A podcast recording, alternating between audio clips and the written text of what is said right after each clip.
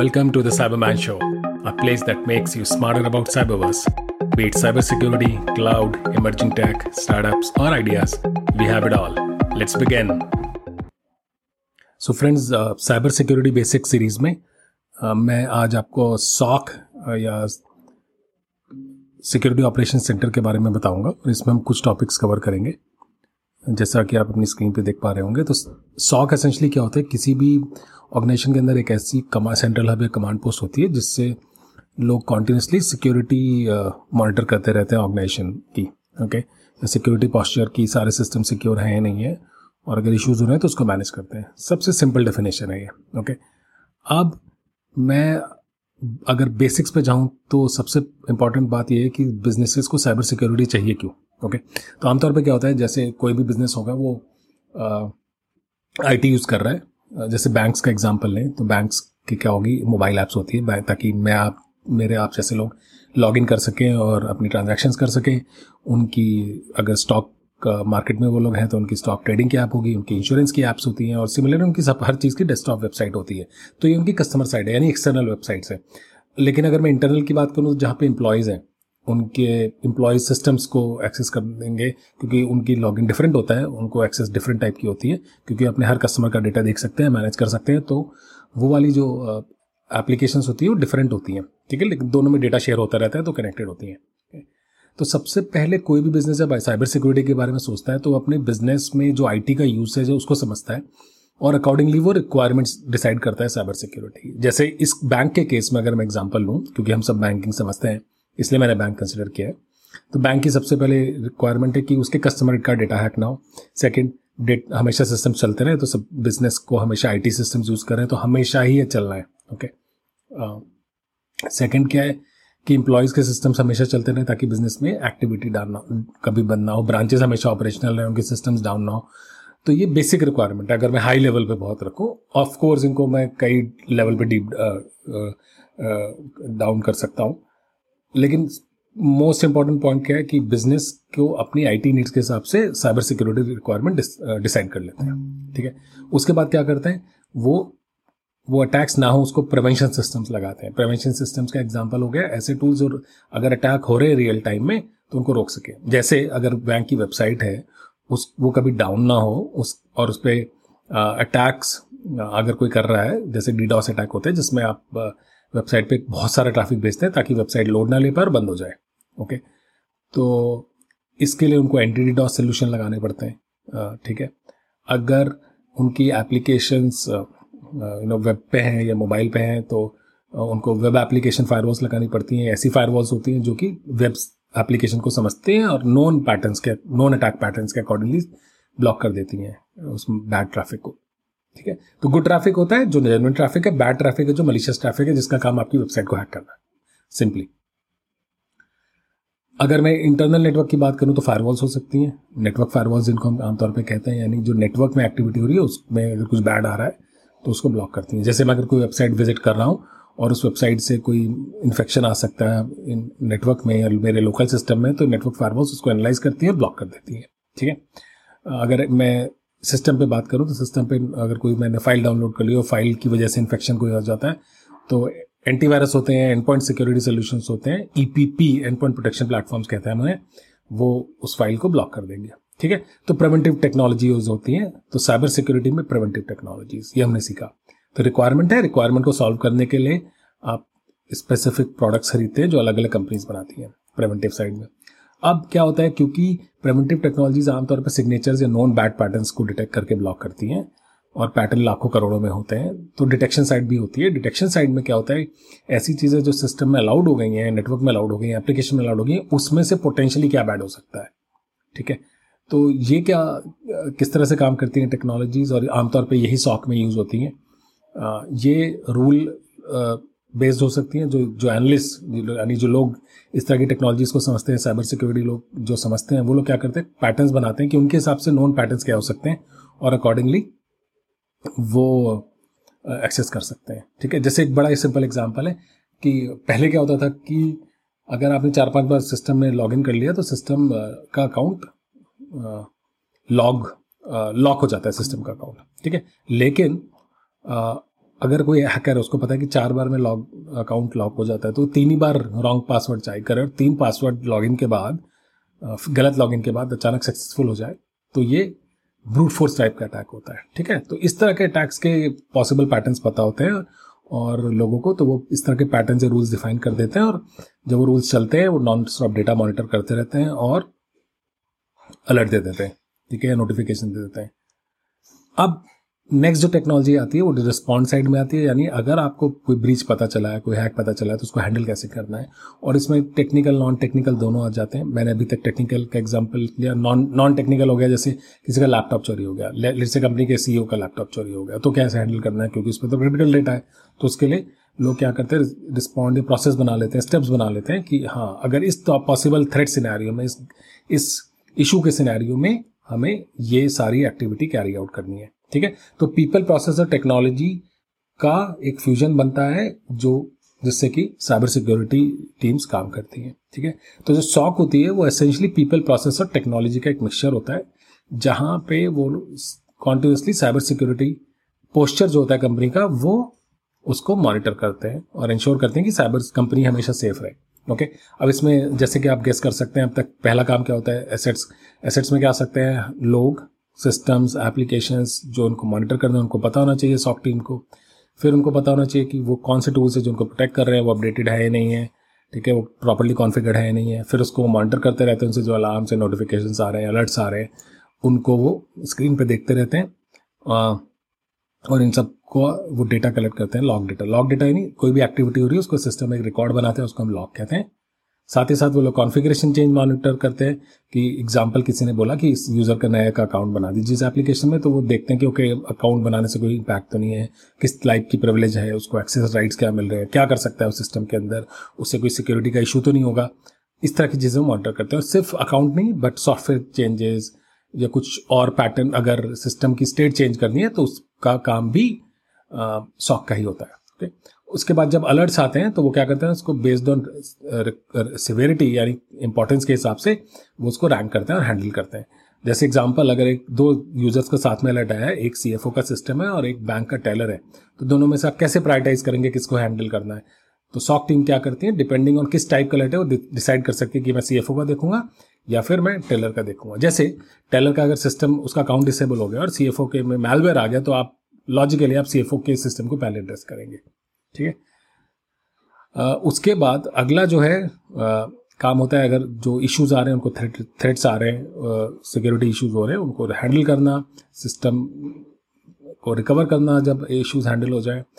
Compliance check करना तो compliance क्या होती है? बहुत सारी इंडस्ट्रीज़ में रेगुलेटरी बॉडीज होती हैं जैसे बैंकिंग में आरबीआई होती है वो मैंडेट करती हैं कि आपको ये सारे सिक्योरिटी चीज़ चीज़ें चेक्स होने चाहिए आपने प्रॉपरली कॉन्फ़िगरेशन होने चाहिए यू नो रिकॉर्ड्स बनने चाहिए तो ये पीरियोडिक असेसमेंट चलते रहते हैं चेक्स होते रहते हैं, और जो सॉक टीम है, वो हेल्प करती हैं अपने इन चेक्स के अगेंस्ट उसके अलावा नेक्स्ट काम होता है सिक्योरिटी को कॉन्टिन्यूसली डिफाइन करना इंप्रूव करना, जो अटैक्स हुए उनसे लर्निंग लेना एनालाइज करके, और फिर सिस्टम्स को फाइन ट्यून करते रहना कि आपको कोई वापस वो अटैक्स रिपीट ना हो, ठीक है? और लास्ट काम होता है साइबर सिक्योरिटी अवेयरनेस कि आपके जो इंटरनल एम्प्लॉयज़ हैं या जो आपके कस्टमर्स हैं उनको हमेशा पता रहे कि किस तरह के इशूज़ से बच के रहें। जैसे आप बैंक से ईमेल आती होगी कि, कि किस आ, किसी अननोन वेबसाइट पे लॉगिन ने पासवर्ड ना दें और इनकम टैक्स वाले भी करते हैं आधार वाले भी करते हैं जो जहाँ पे हमारा प्राइवेट डेटा रहता है इंपॉर्टेंट डेटा रहता है वो सारा आमतौर पर बिजनेसेस या कंपनीज़ वो सारी अवेयरनेस करती रहती है और सॉफ्ट टीम इसमें हेल्प करती है। ओके तो ये उनका की एरिया हो गया। ओके अब बात करते हैं कि वो कौन सी टेक्नोलॉजी यूज़ करते हैं, ठीक है? तो अगर मैं टेक्नोलॉजी की बात करूँ तो यहाँ पे जो टेक्नोलॉजी यूज़ होती है, जैसे सिम एक टेक्नोलॉजी एस आई है security incident and event management ये टेक्नोलॉजी काफ़ी पुरानी टेक्नोलॉजीज़ है। बीस साल के करीब तो एटलीस्ट है। मैंने मुझे 2007 में याद है, मैंने पहला सिम पे काम किया था।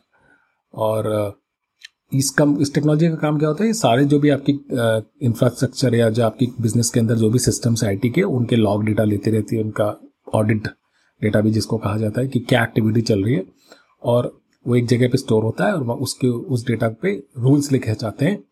और इस तरह के पैटर्न्स के, जो आमतौर पे प्रिवेंटिव टेक्नोलॉजीज़ नहीं कर पाई। जैसे एक बड़ा सिंपल एग्जांपल है कि अगर किसी ने वीकेंड पे किसी सर्वर पे लॉगिन किया तो अलर्ट आ जाना चाहिए, जो कि आमतौर पे पॉसिबल नहीं होता। लोग वीकेंड पे ऑफ़िस के अंदर क्रिटिकल सर्विस पे काम नहीं करते, ठीक है? दूसरा हो सकता है दूसरी जो टेक्नोलॉजी है, वो ई डी आर है, और ये आमतौर पर एंड पॉइंट प्रोटेक्शन के साथ चलती है। और ई डी आर का काम क्या होता है? एंड पॉइंट से पे कुछ, मान लीजिए मलिशियस एक्टिविटी मिली है तो उसको इन्वेस्टिगेट करने में हेल्प करना। तो जैसे मैंने यू एस यूएसबी पेन लाया और मैंने इंसर्ट करा तो कोई फ़ाइल है, उससे कोई लेट से मेलवेयर आ गया एंड पॉइंट प्रोटेक्शन ब्लॉक नहीं कर पाया क्योंकि नॉन पैटर्न्स पे करते हैं आमतौर पर सॉफ्टवेयर काम। तो ई e क्या हेल्प करता है? सॉफ्ट टीम को वो इन्वेस्टिगेट करता है कि प्रशांत पेन ड्राइव लाया था, किस दिन लाया था, किस टाइम पे लाया था, उसने सिस्टम में क्या किया, क्या उसने फॉर्मेट किया, या सिस्टम में सिर्फ़ एक जगह जाके इंस्टॉल हो गया मेरे सिस्टम से दूसरे सिस्टम पे तो नहीं गया अटैक करने के लिए। ठीक है? अभी क्या डेटा भेज रहा है? तो ई e इस तरह की एक्टिविटी करता है और इसका फुल फॉर्म है again endpoint detection and response okay और आजकल बहुत सारी company E D R E एक ही प्रोडक्ट के अंदर बनाते हैं। पहले डिफरेंट प्रोडक्ट हुआ करते थे। ओके थर्ड जो टेक्नोलॉजी सॉक की टीम के पास होती है, वो है threat intelligence threat intelligence essentially database होता है नॉन बैड इंडिकेटर्स का। और इंडिकेटर्स यानी ऐसी वेबसाइट्स आईपी एड्रेस यू जैसे पेजेस हो गए जो पता है जहाँ से अटैक आता ही आता है। ठीक है? तो ये कंपनीज़ क्या करती हैं? नॉन स्टॉप इंटरनेट पे सर्च करती रहती हैं automate using software of course कई बार मैनुअल भी और डेटाबेस बना लेती हैं। और इस डेटाबेस को सेल करते हैं। फ्री में भी अवेलेबल है ऑफ़ कोर्स और ये आपके प्रिवेंटिव टेक्नोलॉजीज़ में भी इंटीग्रेट हो जाता है डिटेक्टिव डिटेक्शन टेक्नोलॉजीज़ में भी इंटीग्रेट हो जाता है, ठीक है? और सॉक के केस में ज़्यादातर टेक्नोलॉजी डिटेक्शन होती हैं ओके तो थ्रेट इंटेलिजेंस जैसे एग्जांपल अगर मैंने अपनी फायरवॉल में डाल दिया कि ये लेट्स एक वेबसाइट है A B C dot com वहाँ पर सब अगर थ्रेट इंटेलिजेंस कंपनी को लगता है कि A B C dot com पर जो जो भी ब्राउज करेगा, वो इन्फेक्ट हो जाएगी उससे सिस्टम तो A B C dot com firewall में चला जाएगा और अब अब जैसे ही किसी ने यूज़र ने कोशिश करी एबीसी डॉट कॉम पर जाने की तो वेबसाइट ऑटोमेटिकली ब्लॉक हो जाती है।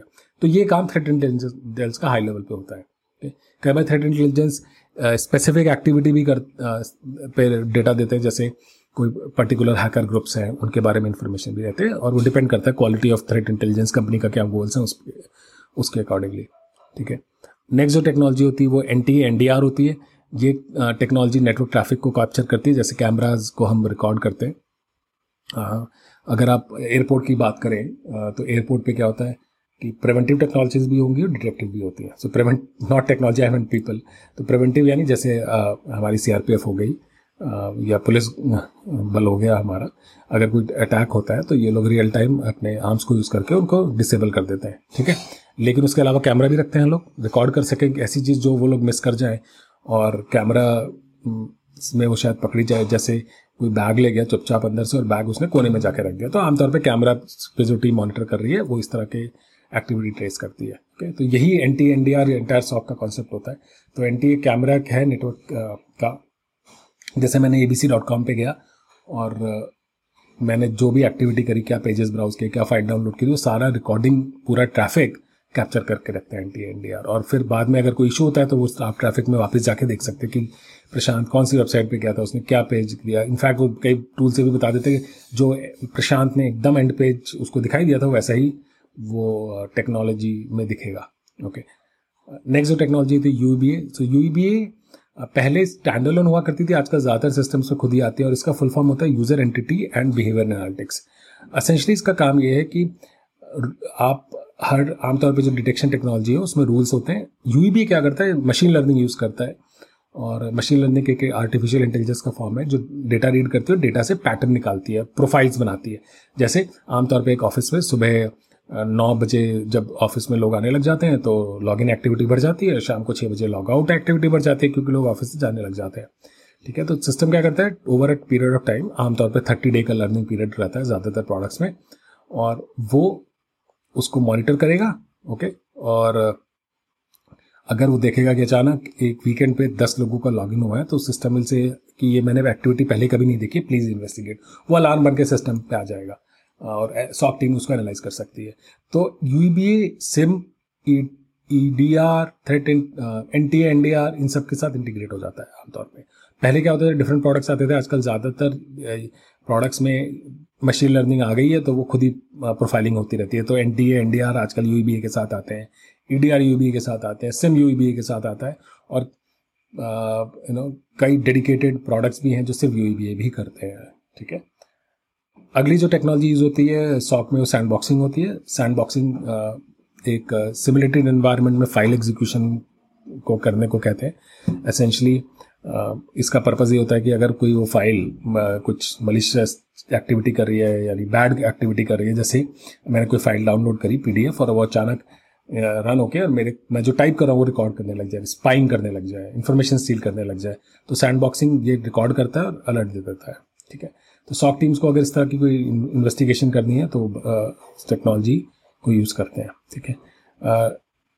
नेक्स्ट जो टेक्नोलॉजी होती है सोर uh, होती है पर मैं सोर को बाद में कवर करता हूँ पर डिसेप्शन पे आता हूँ। डिसेप्शन एक ऐसी टेक्नोलॉजी जो बड़े कंपनीज़ uh, में यूज़ होती है जो बड़े सोफेस्टिकेटेड हैं और साइबर सिक्योरिटी में काफ़ी एक्सपर्टीज रखते हैं। और इसका काम क्या होता है? फेक एनवायरनमेंट बनाना। फेक एनवायरनमेंट इसलिए जैसे आपने घर में एक तिजोरी बना दी तिजोरी के अंदर आपने एक फेक हार रख दिया और चोर आए आपके हार के पीछे और उनको जैसे ही खोले, अरे वाह, मैं तो मेरे को तो हार मिल गया, लेकिन हो क्या रहा है, आपने कैमरा भी लगा रखा देख रहे हो घर में क्या ढूंढ रहा है? क्या वो सीधे तिजोरी की तरफ़ गया? यानी इसको पता था कि वहाँ यहीं पे तिजोरी है तो यानी कहीं से कुछ उसने पहले से रिसर्च कर रखी है इन्वेस्टिगेशन कर रखी है, या वो इधर उधर हर कमरे में जाके फिर तिजोरी पे गया तो डिसेप्शन टेक्नोलॉजीज़ क्या करती है? फेक एनवायरमेंट क्रिएट करती है हैकर्स को टारगेट करने के लिए, ताकि आप हैकर्स के टारगेट के पैटर्न्स को आइडेंटिफाई कर सके। और उससे अपने डिफेंसेस को अपनी प्रिवेंटिव टेक्नोलॉजीज़ को डिटेक्टिव टेक्नोलॉजीज़ को बेटर ट्यून कर सके आगे इशूज़ के लिए ठीक है? तो ये टेक्नोलॉजीज़ कम यूज़ होती हैं लेकिन बड़ी आ, अच्छा कॉन्सेप्ट है इनके पीछे। लास्ट जो टेक्नोलॉजीज़ बड़ी कॉमन है and I am sure I would have something else but SOAR बड़ा कॉमन है आजकल पिछले चार पाँच साल में आई है टेक्नोलॉजी और सोर का फुल फॉर्म होता है security orchestration and automated response ये टेक्नोलॉजी क्या करती है? मैनुअल पार्ट किसी भी टूल में जो है उसको ऑटोमेट कर देती है। इसलिए इसका नाम ऑटोमेटेड रिस्पॉन्स रिस्पॉन्स है।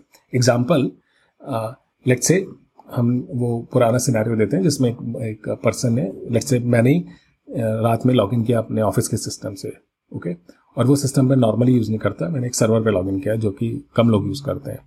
तो कोई अगर सिम से अलर्ट जाएगा और जो सॉफ्ट टीम मुझे कॉल कर सकती है मेरे मैनेजर को कॉल सकती है कि जी प्रशांत के नाम से लॉगिन हुआ है क्या आपको पता है? मैनेजर बोलता है हाँ मैं बोलता हूँ हाँ। तो यानी मैनेजर बोलेगा, मैंने अप्रूव कर रखा है। तो आप इसको काम कर लें सॉफ्ट टीम बोलती है, ओके अप्रूव्ड एक्टिविटी और वो इग्नोर कर देंगे अलर्ट को या अलार्म को। लेकिन दूसरा सिनेरियो जहाँ पे क्या है कि मेरे को मेल आएगा मतलब मैं गया बिना मैनेजर के अप्रूवल के, क्योंकि मेरी इंटेंट खराब है और मैनेजर को मिल गया मैनेजर ने नो नो कर दिया। और तो सॉक टीम क्या करेगी? तुरंत मेरा अकाउंट डिसेबल कर देगी और सर्वर को मॉनिटरिंग कर देगी। प्रशांत ने क्या चेंजेस किए ठीक है? अब ये काम मैनुअल हो, हो, होता है आमतौर पर इसको करने में कुछ महीने कुछ हफ़्ते कुछ मिनट कुछ घंटे भी लग सकते हैं डिपेंडिंग ऑन सॉक टीम ने अलर्ट देखा है नहीं देखा है कितना इंपॉर्टेंट है सर्वर जहाँ पे मैंने लॉग इन किया। और सोर क्या करता है? इस पूरे प्रोसेस को ऑटोमेट कर देगा। कोई ह्यूमन इन्वॉल्वमेंट नहीं है। जैसे ही अलर्ट आएगा सोर ऑटोमेटिकली एक मेल भेजेगा मुझे और मेरे मैनेजर को। मेरे से अगर यस है और मैनेजर से नो है तो ऑटोमेटिकली मेरा अकाउंट डिसेबल हो जाएगा और ये काम सारा कुछ सेकंड में हो जाएगा। तो ये क्या करता है, ये आपके जो ऑटोमेशन का प्रोसेस यूज़ करता है, सारी मैनुअल एक्टिविटीज़ क्या। ओके और ये पिछले चार पाँच साल में टेक्नोलॉजी बहुत पॉपुलर हो गई है। And because it saves lot of times good return of investment यानी मैं, हम लोग जितने पैसे दे रहे हैं, उसकी वैल्यू है, क्योंकि टाइम बचा रही है। Okay okay? तो ये होती हैं सारी टेक्नोलॉजी जो सॉफ्ट में होती है।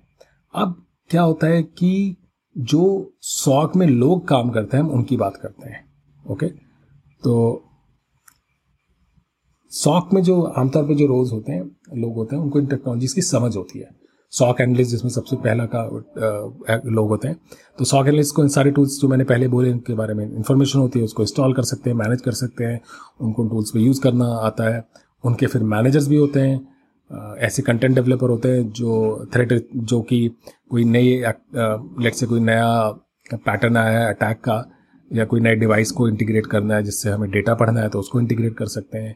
कोई नया अटैक पैटर्न आया तो थ्रेट रिसर्चर्स क्या कर सकते हैं, वो उसको अपने डिटेक्शन और प्रिवेंशन सिस्टम में इनेबल कर सकते हैं। जैसे भी रशिया और यूक्रेन की साइबर वॉर चल रही है और उसमें बहुत सारे डेटा वाइपर्स आ रहे हैं।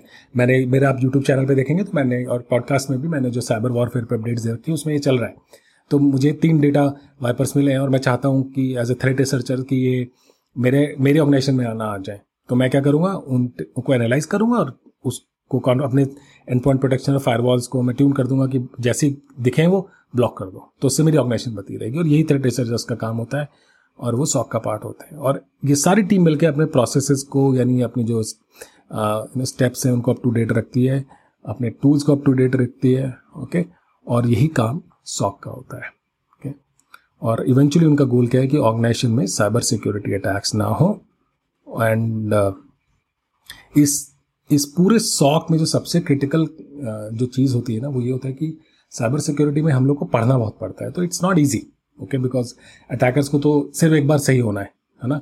और जो सॉक साइड होती है, उनको हम हर अटैक बचाना है, चाहे वो चाहे वो कहीं से भी आ रहा हो। तो उनकी एक गलती होगी बिज़नेस बंद हो सकता है। ओके? और वहाँ पे क्या होगा, वो हैकर्स को अगर उनको लाख में से एक भी सही हो गया तो वो बिज़नेस बंद कर सकते हैं। तो ये हमेशा जंग चलती रहती है सॉक टीम्स और हैकर्स के बीच में, ओके? तो आई होप ये आप लोगों को क्लियर हुआ हो। अगर आपको साइबर सिक्योरिटी बेसिक्स में कुछ और समझना हो तो please reach out to me मैं ऑफकोर्स अपने हिसाब से टॉपिक डालता रहूँगा।